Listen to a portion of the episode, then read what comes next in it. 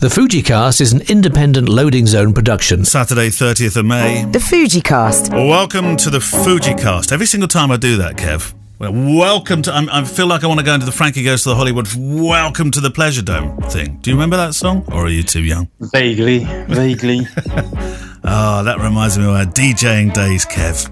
In my, my divorce, separated, and singles club that I worked at in Waltham Abbey, just next door to the dog track.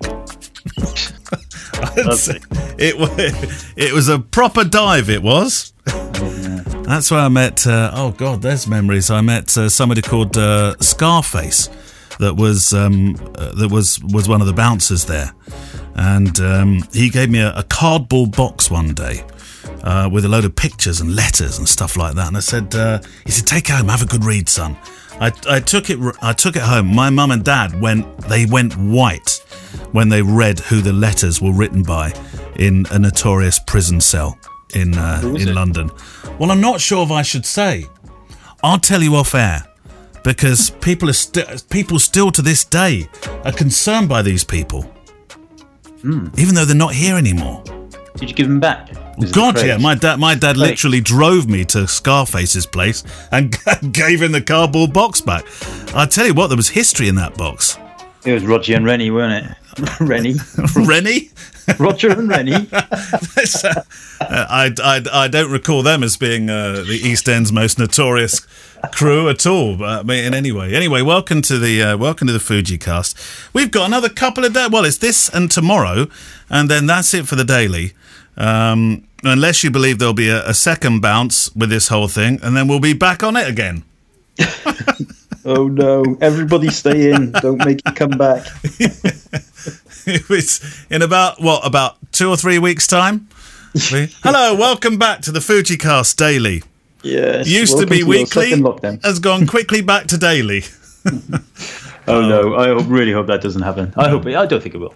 I think people are sensible. Yeah, for all sorts of reasons, we don't want it to happen. We rather li- like to go back to work. Although you were a little bit concerned about the rules, and and uh, rightly so, confused about the rules of of of how this track and trace will work, if it will. Well, yeah. I mean, who who knows? Who knows how long that'll be in place for? But yeah, I mean, imagine imagine getting a call on a Friday afternoon and- because it's anonymous too. You see, so they don't have to tell you who who it was you were in contact with, who's uh, who's got it. So it could be a Friday afternoon prepping to go to a wedding, and then you get the call from the NHS and say. Uh, hello, Mr. Mullins. You've been, uh, you know, we're notifying you that you've been in touch with somebody who's got the virus, and you now have to stay in your house for 14 days. What da- what happens then? I know. Well, can you imagine? Actually, actually take that one step forward or backwards. I don't, I don't know how that works. But uh, what if you're the bride or the groom and the I know, NHS called you exactly, the day before? Uh, excuse me, uh, Mrs. Smith. I'm afraid you can't do your wedding tomorrow. You've got to stay in. Yeah, there's all kinds of implications, isn't there? plumbers. I I think I, earlier on plumbers and pilots and electricians and all, all those. You know, you've, you're working for an airline that's got very limited crew now. You've got uh, 200 people that are going to be sat beh behind you uh, in your Dreamliner, and uh, you get the call. I'm ever so sorry, Captain Mullins. No flying for you tomorrow, or anybody Yeah. else that wanted to go to Cyprus. I disagree with you a little bit there because I don't think, you know, a pilot, in, in fairness, I think there will be other pilots or they can just postpone a flight or delay it or something. If you're a wedding photographer and you, you suddenly get told you can't go the next day, that's far, that's different. Maybe I, maybe I chose the You're wrong right. example. You Yeah. also said things like, uh, you know, a surgeon, a specialist surgeon or something Yeah, like that, yeah. you know, and, you know, they've got a, a heart transplant going on or something and that, that, that little box is beaten. Huh? They need to get that in, don't Yeah. they? So yeah, there are there are all kinds of uh, Well, tra- tra- transplant surgeons um, of various um, different transplant uh, organ transplants. They're, I mean, they're not ten a penny. It's not like No, could you do a exactly, cou- yeah. could you do a couple of tonsils this afternoon, Doctor Mullins? Oh, Yeah, no, I'm- no, I know. I, could- I, yeah. mean, there are there are lots of situations where it's it's uh, uh, you know going to be a be an issue for sure. Yeah. So I am I am as confused as you, but I I am also thinking that it's n- not tenable for very long because it, it could it could be I, I don't know I just I don't, I don't know how you can live your life thinking am I going out tomorrow at, at least this way I know what's going on Yeah, but they can't. Um, you know, they're not gonna they're not gonna just say, yeah, actually, yeah, you're right. It doesn't. You know, it's too difficult for people. So you know, go on, just do what you want. I know I know I know I know and I know what I'm suggesting is is um is sort of untenable in itself as well oh god how how, how to unpick all this? God, who, who'd want to be a, a politician right now, Kev? Should we just go with some photo questions instead? Yeah, it's much much easier living. Um, Henry or living, sorry, much easier pastime. Henry Henry Warren, bit of a subjective one. How important is a website for a photographer? I've been toying with the idea of setting one up during this lockdown, but currently, as I'm only a hobbyist with Aspera, you're never only anything, Henry. If you're a photographer, you're a photographer. Um, with aspirations, he says, how beneficial would the expense and time be in setting one up? Uh, um, I would say that if it's not a something you need to make money from, or you're not really doing anything for, uh, you know, pr- promotional purposes, I would just stick to Instagram. Would frankly. you? Oh, well, that was uh, precisely the opposite of what I thought you were going to say. I Yeah, thought you were going to say, have I don't some see fun. the point if you know if it's not for um, to advertise yourself as some way, and it may well be that you want to show your pictures off with nice big pictures and everything, and, and, Yeah, and that's yeah. fine. But uh, I'd still even then probably go to something like 500px or you know one of the one of the other um, galleries, online galleries that don't don't kind of take the rights off you, Yeah. of which there are some still just about. But Instagram or something like that make you know for me that makes more sense uh, you know, if you're obviously trying to sell something or you want to promote it or sell fr- prints or whatever, then then a website is, yeah, I'd say it's still quite important. Okay. Uh, Adam Brennan had another website one, um, and these are quite sort of light website questions, not too technical. First of all, big thank you for the Da- Daily Show and amazing work on the podcast. That's very kind of you, Adam. I wanted to say in person before at the the Fujicast event at the House of Photography. Ah, Adam, those days seem so long ago. Do you remember that, Kev? When when we were allowed to stand next to each other in a bar. He feels like decades and It does. decades. It ago, does. It's weird, isn't it? Uh, um, anyway, I, pla- I, I plan to attend, but my long distance partner had flown over that week. Oh, so you didn't come? So we planned uh, time together six months after six months apart. I think that was probably a good idea, knowing what actually then unfolded. Uh, my question is, as an amateur photographer looking to move into pro work on the the side when things clear up, how do you gear your website best for engagement and to get noticed? Is a portfolio enough, or do regularly updated blogs and events and podcasts and other features help a lot? I'll answer the podcast one in a moment, but what do you think about portfolios and updated blogs? Well, your website is like the, the, the, the telephone on your table. Okay, it's all well and good having a telephone on your table, but if nobody knows your telephone number, nobody's going to ring it. Um, and to that end, you need to, you know, your the most important thing about having any kind of online business is is the marketing outside of the website. So the social media sharing, uh, yes, blogs and stuff will be good for Google Juice, but uh, you know you need to be pointing people to the website in in different ways. So uh, you know that's that's the power of the viral reach, essentially. That's why things like Instagram are so good, because you can you can really drive traffic um, to, to to your website, where you can then show off a little bit, uh, you know, more creatively. But uh, ultimately, you can have the best website in the world, but if nobody is seeing it or sharing it or being directed to it, ain't going to make any difference. Now, now, recently we talked about blogs, and uh, you suggested that you felt blogs were not uh, as important as they used to be, didn't you? Mhm. Yep. Why? Uh, why? But, but you still, you've still. I mean, I, I know that you're working a lot on your website at the moment. Does that mean we won't see a Mullins blog? No, no, no, absolutely. I think blogs are still uh, still important to have because when people come to your website, they want to travel through all of the images and the, the recent weddings and stuff. They just are not as important, I think, in terms of uh, the way that people consume content these days.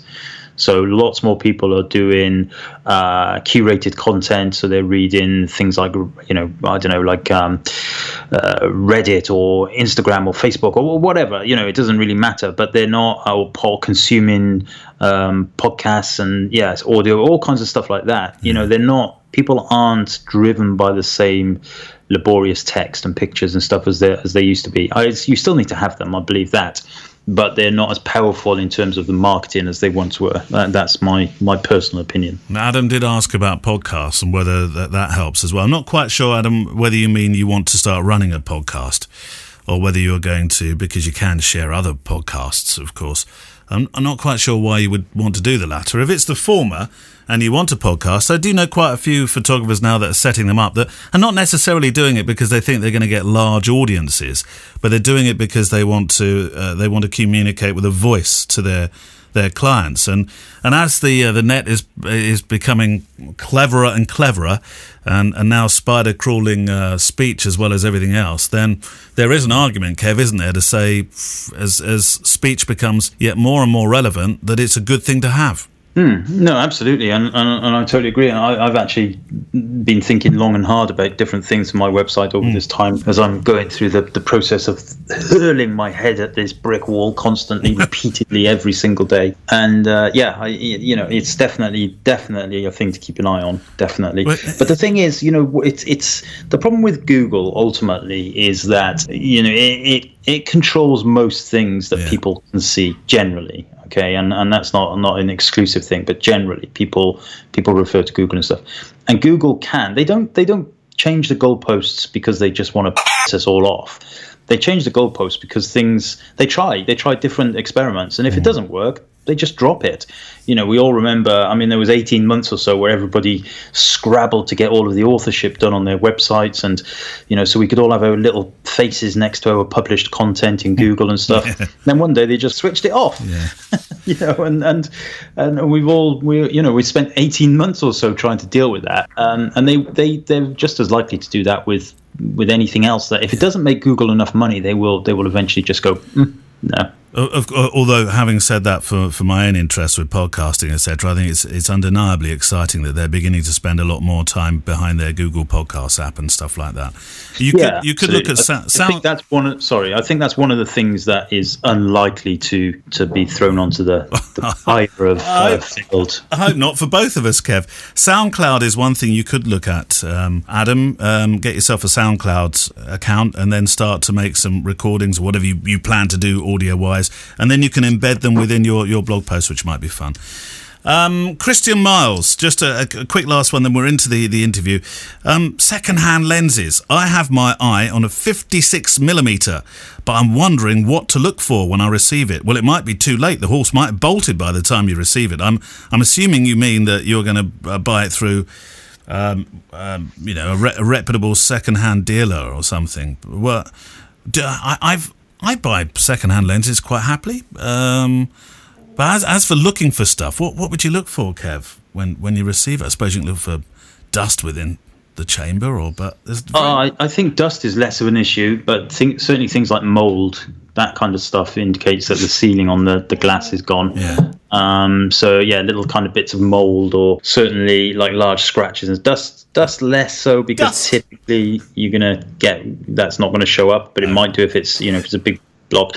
If there's dust on the inside, if there's anything on the inside of the element, anything at all, then you know there's uh, the sealing is, is is weakened somewhere. I, you know, I, you said you'd buy secondhand lenses. I, I, typically wouldn't. I mean, I would buy from a refurb store yeah. or I'd buy off a friend. I wouldn't probably go to eBay and buy a secondhand lens. I must say. Mm-hmm. Um, personally, that's me. I would rather. Uh, yeah, I'd rather go to a refurb store or go to a, yeah. you know, go to a, a, a, lot of the, the camera stores, you, you know, like Cambrian cameras up in North Wales. They've got huge, huge second-hand section yeah. where you can just go and, and look at it. And they, and they, and if it's a reputable store, like you just mentioned, they'll have an online uh, secondhand section, and they will not sell stuff that's that's not good. You know, well, M- external damage, but not internal. Well, MPB is a good example of that, and I think the, that, that's somebody I've bought secondhand through before in the UK in in, in any way. right, all of them. Yeah. So this week's interview, and it's another Mullins special. Bert, Bert Stephani, what is it about Bert? Because um, he has a really good following. I know that you're a big fan of his work, and of course, he's in the Kage Collective as well, isn't he? Well, what is, what is it about Bert Stephani's work that you, you particularly like? Well, Bert was one of the first that I met uh, in the kind of Fujifilm ecosystem, if you like, and he he used to shoot weddings. So he doesn't shoot them anymore. Certainly not many. And his his candid work was beautiful. I really like that. But really, that's not what he's known for. It's his his models and uh, portraits, and certainly his kind of on off camera flash stuff. Uh, and it's amazing. He's a really, really, really good photographer. But actually, he's a really, really nice guy. He's huge. He's about 300 feet tall, and uh, you know he's got a heart of gold as well. I remember once we were in Tokyo, many, many years ago. Um, well, not that many years ago, but several years ago, and. Um, this is a really embarrassing story. I wish I hadn't started it now, but we uh, you got you got to go through with it now. I'm afraid. We, we got into this loo in a restaurant, quite a quite a posh restaurant we were in, and it was one of those uh, Japanese restaurants where you just kind of duck under a, a, a sheet that's hanging over the doorway, and you kind of go into the into the loo area. Right. And uh, he's about to go in the urinal, and, and so am I. Or so I think, and. Uh, he, he whispers to me, "There's a guy, there's a gentleman behind us, you know, in very Japanese ways, just kind of waiting, very calmly, looking in the opposite direction." And Bert's whispering to me, "It's a sink." and I, I, didn't, I didn't know what he was on about. I thought he was talking Dutch or something. And I was like, well, you know, and I, so I just carried on. And he went, "You're f***ing in a sink." Oh, Kev! I, I, as soon as he said sink, I thought, "Tell me, Mullins, you're not doing what I think you're doing." And you, I looked down, I looked down, and I was, and it, it, was at exactly the same level as the urinal, and it was exactly the same shape, but it had a, it had taps, and it was, it was a sink, and and I was like, "Oh my god!" oh dear. They, have they ever? Was that the last time you went to Japan? Have they now marked your card? We're not letting that that crass Welshman back in our country again. oh my god! But he saved me because I, I you know, oh, it's a terrible conversation, but you know, you could kind of. you can kind of stop and start again, and I was like, "Oh my god!" And then we went outside, and they gave us. It was the only thing. The good thing about Bert was that he, um, being from Belgium, he likes uh, chips and waffles and stuff like that. So uh, they gave us um, raw sea urchin. Raw sea urchin. Yeah, which I, I ate everything I could eat in Japan, I ate. Uh, but the raw sea urchin, Yeah. I tried, and that was not good. Uh, But I, I managed to deal with it in a in a little bit more of an elegant fashion. Bert did. What did he do? Dribble it all down his um, top or something? Well, let's just say he spoke some Dutch, or Belgian, or Flemish, or whatever he speaks. French, German. He speaks about seventeen. He didn't sound too happy though, by the sound of it. Well, no, he's a great guy, really good guy. Yeah, a member of the Kage Collective. Well, and, uh, he's not he's not very good at eating a raw sea urchin, but um, but he is a, a darn good photographer, as you're about to find out. Bert Stephani, welcome to the Fuji Cast. How you doing, my friend? I'm doing pretty well considering the weird times we are in, and I'm very honored to be finally on the uh, only podcast I really listen to. So it's great to be here. So, in terms of the the uh, you know, we have to ask these questions these days: COVID, coronavirus, whatever you want to call it. What's uh, what's been happening in your world in uh, in Belgium? Obviously, it's a little bit different, not too different geography-wise from us, but I think the the rules and regs have been a little bit different. Yeah, we started a bit earlier. Um, luckily, so I guess. Um, so we've had this situation for two months and a half now, something like that. Um, and in the last two, three weeks, things are slowly starting to ease off. Um, we are not allowed to visit friends or family yet. Um, they do this thing in bubbles here where you're uh, supposed to stay within your own family and things like that, which in practical ways it's it's sometimes very hard to do definitely in our situation with co-parenting and everything but we figure it out. Um, and now the shops are open. It's still a bit weird because it's face masks and social distance and you cannot fit any clothes and things like that. Um, and work is slowly starting to photography at least is uh, possible since last week i think uh, depending on the situation A lot of our listeners are wedding photographers. What about weddings over there? Are they going ahead or? they are going ahead but you can only have 30 people so uh, i think most will be cancelled anyway until you know they can have the the big party um, i think weddings like the official part will still happening uh, but uh, there's probably not much wedding photography going on but it's not something that i do very often so I, i'm not like completely um, aware of the situation in that uh, sector of the business you'd kind of taken a little bit of a backward step, if that's the right words to use, from photography anyway. Had you kind of thought, actually, I need to, I need to batten down the hatches and get some decent income in? Yeah, well, actually, I signed my uh, contract. Um, so I'm I'm doing a full time job in marketing now. I signed my contract on the first day of the lockout, uh, lockdown. So I was the last one in the building for a long time. Um, it's something that has been growing for a while, and so it's not only Corona related. Um, it starts back like last year, beginning of last year. I had the opportunity to work for eight months and to to do videos basically, but um, as an um, employee. Um, and I figured I should take that because the business was not looking too well at the moment. I think, well, it's pretty much everywhere the same. Um, and then last year in October, I that job was finished, and so I tried to go back to uh, full-time photography. Um, but on one side, I felt I wasn't ready for it yet because I also took that as a, um, a kind of a sabbatical to think about what is it that I'm going to do? The marketplace has changed. Uh, I have changed. My needs have changed.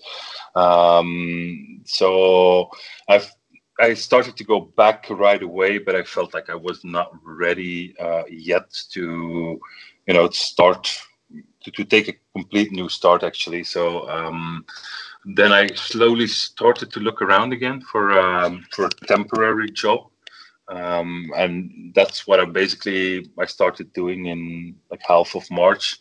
Um, I took up a, a, job in marketing. It's just until the the end of the year, so it's a temporary job too. I really don't want to uh, take up a long term job in a way. I, I, want to get back to photography at some point, uh, but I'm in no rush basically because I feel like I have to figure out first what direction I want to go in, uh, where can I fit into this industry. Um, so it's a lot of things. It, it definitely an, an, economical part of, of uh, paying the bills, which um, for me became harder and harder every year. Um, and then uh, on the other side, I was also doing a lot of work that I didn't like doing. So what's the point in just uh, barely uh, getting by if you're not doing things that you like doing? When I just started photography, I was happy with anything I could do with the camera, but uh, I think over the years it kind of changed too. And I, I felt like I was doing everything and anything, anything that came my way that was a paid job. I did it because I had to do it um, just to, to make ends meet and, and to feed my kids and everything. Uh, it was nothing like really dramatical, but but it also was not a comfortable uh, situation. Um, so, and there was no space at that point to um, think about which direction I wanted to go. I just had to do whatever that came my way. And um, so I, I, really needed that uh, break a little bit, I think. And um, now, of course, with um, COVID 19, I, uh, I had another reason to. Uh, uh, look for some safety. So it's basically a lot of things together, but it's not just um, uh, the virus thing that uh, that let me do this um, step. And is it a step backwards? I don't know. I think in a way it's a step forward. In the beginning, it felt a bit like a step backward. I thought about it long and hard, and and I waited a long time to do it because it felt like a step backwards. But once I did it, it, it feels like a step forward instead you know what you've done is is brave and sensible. And it's it, you know it will it will allow you to to grow as a as a photographer given the right opportunity and the right time when that comes back around. No i think so. I think it's always uh, going to be in waves and everything. But i i've come to this uh, point in my career that i really want to rethink what i'm doing. And, and also the business is forcing us because you have this um, i call it the hobbyification of uh, photography um, and and that was first seen before we even started in, in the um, documentary um, editorial market. Um, basically, that's a hobby right now. There's very little people who make a living out of that. Mm-hmm. Um, and I think you see the same in, in a lot of um, other parts of the business. And it has to do with technology, it has to do with the fact that images are uh, consumed at a rapid pace, so nobody takes the time to look at images at um, right now, or at least not at the, same kind of images that professional photographers used to make. Um, and it is quite impressive what technology can do these days. So I feel like there's um, there's still um, there will always be a place for professional photographers, but it will be a different one than uh, when I started uh, 17, 18 years ago. one of the things that I often say to people is that cameras have become so good but so cheap at the same time that Yeah. this term and you just mentioned hobbyfication yeah that that makes a lot of sense and uh, there is a lot of that but you're right you know there will always be a place for photography and good photography and uh, hobbyists aren't necessarily a bad thing it just allows everything to flow in different directions Yeah, and there's nothing you, can try to fight um, that, but you can only maybe um, delay it a little bit. But it, it will happen if you see.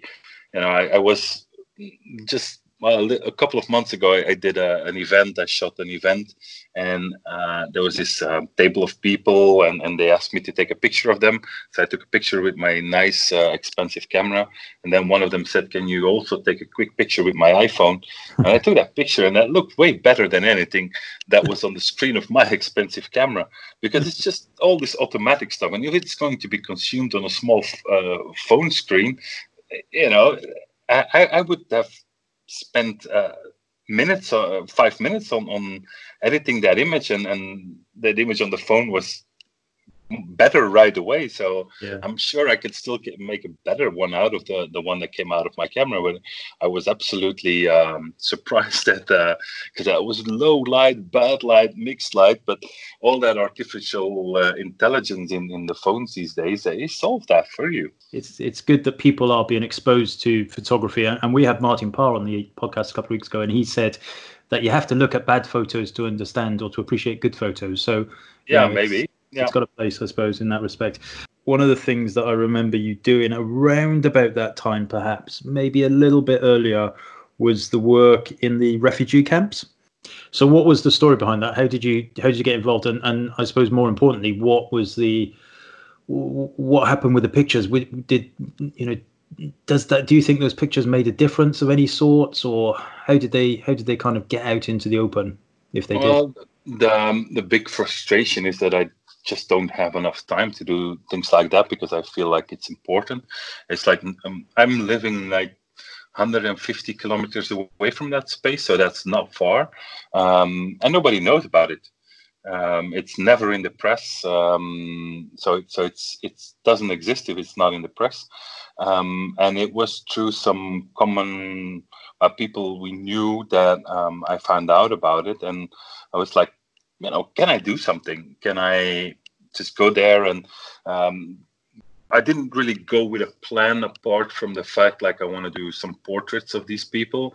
I want to hear their stories, and um, so the first time I went there, I um, I took an, an Instax printer with me, um, and I gave them uh, portraits of themselves, and um, it was so amazing um, how grateful they were for these uh, little low quality prints. Uh, but they really, really, um, it opened up the doors to start conversations and everything with those people. Um, and I have no um, ambition to be like um, a social documentary photographer, uh, but I feel like if you um, know a good story, if you know uh, how to take a picture, then you also have a certain obligation to use that. Uh, even though you can only do it a couple of days a year, then uh, a year, then then you can still make some kind of difference. And um, it's not like my images made the press or anything, but I know that um, some of my friends saw them uh, and they didn't know about it. And um, we are in this climate. It started a couple of years ago, actually, that I, I, I went uh, there and took some pictures. I think it's two or three years ago. Um, and, um, you know, the, the, the thing is that the difference is small that you make. But uh, after those first pictures, I had lots of people who brought me clothes and tents and sleeping bags they didn't use. And I went back and I took them. And, you know, that, that tent it doesn't make a, it doesn't stop the refugee crisis, but it, it gives uh, a family a, a, a, roof over their head for the night. Um, so even though the the impact may be small, it can be still be big for uh, some of those people, and also just the fact that you are there as a human being, not as a policeman or something like that, and they can just talk to you for them it's important for me it's important to understand who they are uh, understand that they are just you know they just had the bad luck to be born in another place but otherwise they're pretty much like myself or anybody else that i know Um, so it, it, it was an eye opener. I also took my son once, um, and How I think old it's he just, at the time? How old was he? I, I think it was 14 or 15 at the time. Mhm. Um, and it made an impact on him, and not a bad one because he played with the kids over there and everything. He played with the small uh, children, um, but he's also now someone that you know. It's it's very easily said these days. Um, people say the most uh, racist things um, without meaning them. I have friends that, and I really still call them friends. Although if I look what they put on Facebook, they shouldn't be my friends because they're they're, they're just you know it's it's fear and racism comes out of fear most of the time, and it's all the fault of the refugees and things like that. Uh, but I know they're not like that. Uh, but those pictures and, publishing these pictures on my my uh, website and, and social media, um, it got my friends to talk to me about it, and I've I've been there. I talked to those people, so I can tell their story to my friends, and hopefully some of these friends will uh, think twice the next time they they want to blame refugees for everything that goes wrong in the world. So um, uh, I'm not going to solve the refugee problem with any of those pictures, but if some people see them, start seeing them as people, then even if it's just one person, then then it's a it's a it's a success in my opinion. And uh, things have changed because I've been there last summer twice, um, and now they're they're afraid of of uh, images uh, because there's um, they have bad experiences with images. Uh, police that takes images and then they get um, deported or something based on pictures. So it's a lot harder to to work there um, as a photographer or video maker. Uh, but still, they allow it to do you to do it if you if they see that you mean it. Because the last time we were there, I um, actually took a, a guy to the hospital that fell off um, one of the he, he tried to jump on a truck to go on on to, to the UK um, and fell off.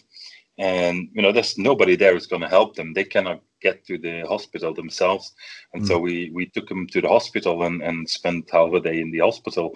Um, but you just know that um, the hospital staff is going to treat them a lot better if you are with them as a witness. Um, and I had tea with these people, and they invite you and share the, the little bit of food they have. Um, it's it's amazing that they still allow interaction. Actually, after all they've they've been through, but it's um, it, it's very sobering to hear their stories. And the good thing about people like you is that you you know you have this kind of understanding of the the fact that photography is your income generally your income but also the you know the workshops and all that kind of stuff is also part of the income but there's a there's a social element that comes with it and i remember i'm fairly sure it was last year but it may have been the year before where you started the the 50 with 50 um, idea Yeah. And that was uh, 50 pictures in 50 days with just the 50 mil lens right? Yeah. Yeah. and i never got involved in it because that was just to me was just terrifying. But i know lots of people that did and and i still occasionally stumble across blog posts and pictures on facebook where it's hashtagged 50 with 50 and or hashtag Bert Stephani or, or whatever. So so that's incredible. It's, uh, how did that how did that take off and did you get any feedback from it? Well, I, I, I first did it um, 10 years ago, um, over 10 years ago. Um, and that was, uh, at that point, it was more a technical exercise and I'm forcing myself to use uh, that one lens. Um, and I found it very interesting. And I s- still made some of my favorite family pictures and from my kids uh, during that first time. And last year, I think it was the first of September. Um, I just a little bit, a, a couple of weeks before, somewhere in August, I um, I was reminded to the fact that was that it was almost ten years ago that I did that for the first time, and I was like, I'm gonna try to do it again. Um, and the 50 or the 35 in in um, APS-C and Fuji Speak um, has always been my favorite focal length since that first 50-50 project 10 years ago. And I figured, like, let's do it again because it, it was also a time where I, I really wanted to um, go back to basics and, and see who I am and what I want to do as a photographer. And this time it was um, way less technical because I was very, very comfortable with just using that one lens. Um, although I, I also shot a bit with uh, the GFX and the 50R with the, the 50 millimeter lens, and, and I think even some with the X100, something like that. Um, but I'm very comfortable shooting with just that one standard lens. And this time it was more about. Um, it was more about storytelling, um, and also I, I just started. Um, I posted on my Instagram one picture a day, um, and I uh, hashtagged it 5050 Project 10 because it was a 10 year anniversary. Um, and a lot of people joined me or joined later, and there's still people joining. And it's really nice to see um, how other people are doing it. But to me, it was a bit by sharing it, it was also a bit my. Um, uh, I feel like a lot of people, um, when they get stuck, they buy new gear and I feel like um, well, you can do so much with just that single lens um, if you are willing to explore it and push yourself through the wall. Because at a certain point, you have done it all, or you feel like you have done it all, and if you have, if you push through, then um, then you will learn new things. I, I believe, and that was for me it, happened in the first time I did that 50-50 project, and it happened in the uh, the second um, installment of it, but uh, in a different way. Um, and so I think it's a very good exercise for people who want to take their photography seriously to to just try it out. And and uh, sometimes it's frustrating, but it's also a lot of fun. Uh, and right now I'm still like I don't have enough distance from it yet um, but I'm already I printed just on on the simple home printer uh, a lot of small uh, prints of the my favorite images, and I'm trying to lay them out and turn them into some kind of um, zine. I just figured out that you don't like the word zine, but uh, I can understand. Well, it's just like a, a, little book or something. I heard that in the in one of the previous podcasts, I believe. Um, but um, yeah, I, I want to do something with it because I also kept a diary for those 50 days. Um, and and so I want to see if I can find. I don't want to do a chronological uh, thing, but I want to see if I can find some common themes and and um, combine some of my writings with uh, with the pictures. But it's um, uh, it takes time. And of course, you and I are both members of the Kage Collective, and, and Neil also has been invited. Uh, and I think I feel when I look at things that I do for the Kage Collective, and I don't know if it's the same for you, but I feel like the pictures or the projects or the stories that I push I put there are are maybe a touch more personal than the stuff I put elsewhere. And and I think, and I am not sure really why, but I think that's because it's you know you have a target. It's Patrick says right, Kev, you've got to do your story on the 24th of May and that gives me something to aim for. And i suppose that's the same with the 50 when you when you encapsulate something in a um, w- within a timeline you you know it's going to end. You know it's going to be done. Yeah. you know it's going to end. Rather than i'm going to take a picture every day of the week or every week of the year for the next five years or something you know that's that's too too fluffy. But i think if you do a first a personal project which is something that i advise every photographer to do. Um, start with something that that is not too big. Start with a one week project. Uh, and a lot of the, the stories we do on, on, on the collective are uh, one day projects or two hour mm. projects, whatever. Uh, but you can do that too. And um, I think two years ago, three years ago, uh, I um, Patrick and I did a, a, a Kage workshop in uh, in Belgium in Brussels, and we we basically made it like a temporary collective and had them shoot a story in a day. Um, and you can do that too. Just look at whatever uh, topic we are doing on our collective and try to do that too in in give yourself one or two weeks to do it and the thing is not to aim for perfection like sometimes you get a good story sometimes it doesn't work out but that's not a problem it's part of learning so just try it and finish that project and whatever comes out of it comes out of it. But if it doesn't work out then it's fine. For every successful personal project there's probably millions that didn't work out. So okay a couple of quick fire questions before we end. Yep. okay quick answers. Best commission you've ever done? Um doing the wild project for fujifilm a couple of years ago shooting with the gf 250 lens uh, and I shot uh, people who are connected to nature, hunters, fishers, um, sheep herder, whatever. I really enjoyed that project a lot, although the lens is actually pretty long for my kind of use. Yeah, I remember those pictures. They were ace. Um, okay, what's missing in your life right now? Doesn't have to be tech. Could be anything. Um, the ability to go out and travel and see uh, people, hug people. Mm. Okay, photographic hero. Two of them. Mm, Kevin Mullins, Neil James. I, I, don't. I don't have any uh, real photographic heroes. I like a lot of photographers' pictures, but I try to like pictures instead of photographers. Good answer. Um, I remember on a on a little side note from that when I first met you back in I don't know 2011 2012.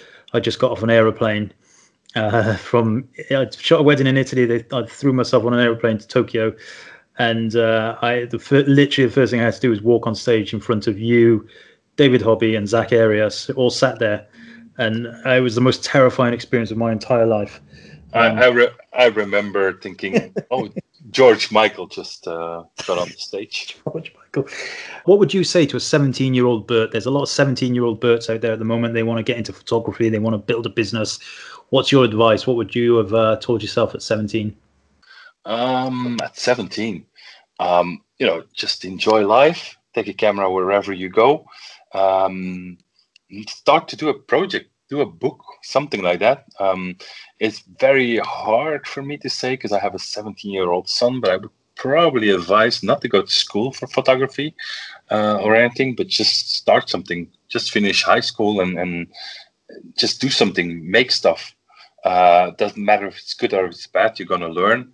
Try to follow along, help out other uh, photographers that you admire. Try to call them up and see do they need an assistant to carry their bags, whatever.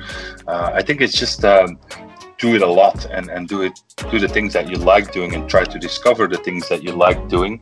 And i think at 17 it's also important to discover who you are as a person uh, because that will have an impact on who you will be as a photographer. Thanks kev. And thanks of course to Bert Stephani. Uh, you two chatting in conversation chatting together. Uh, the mullins and the Stephani.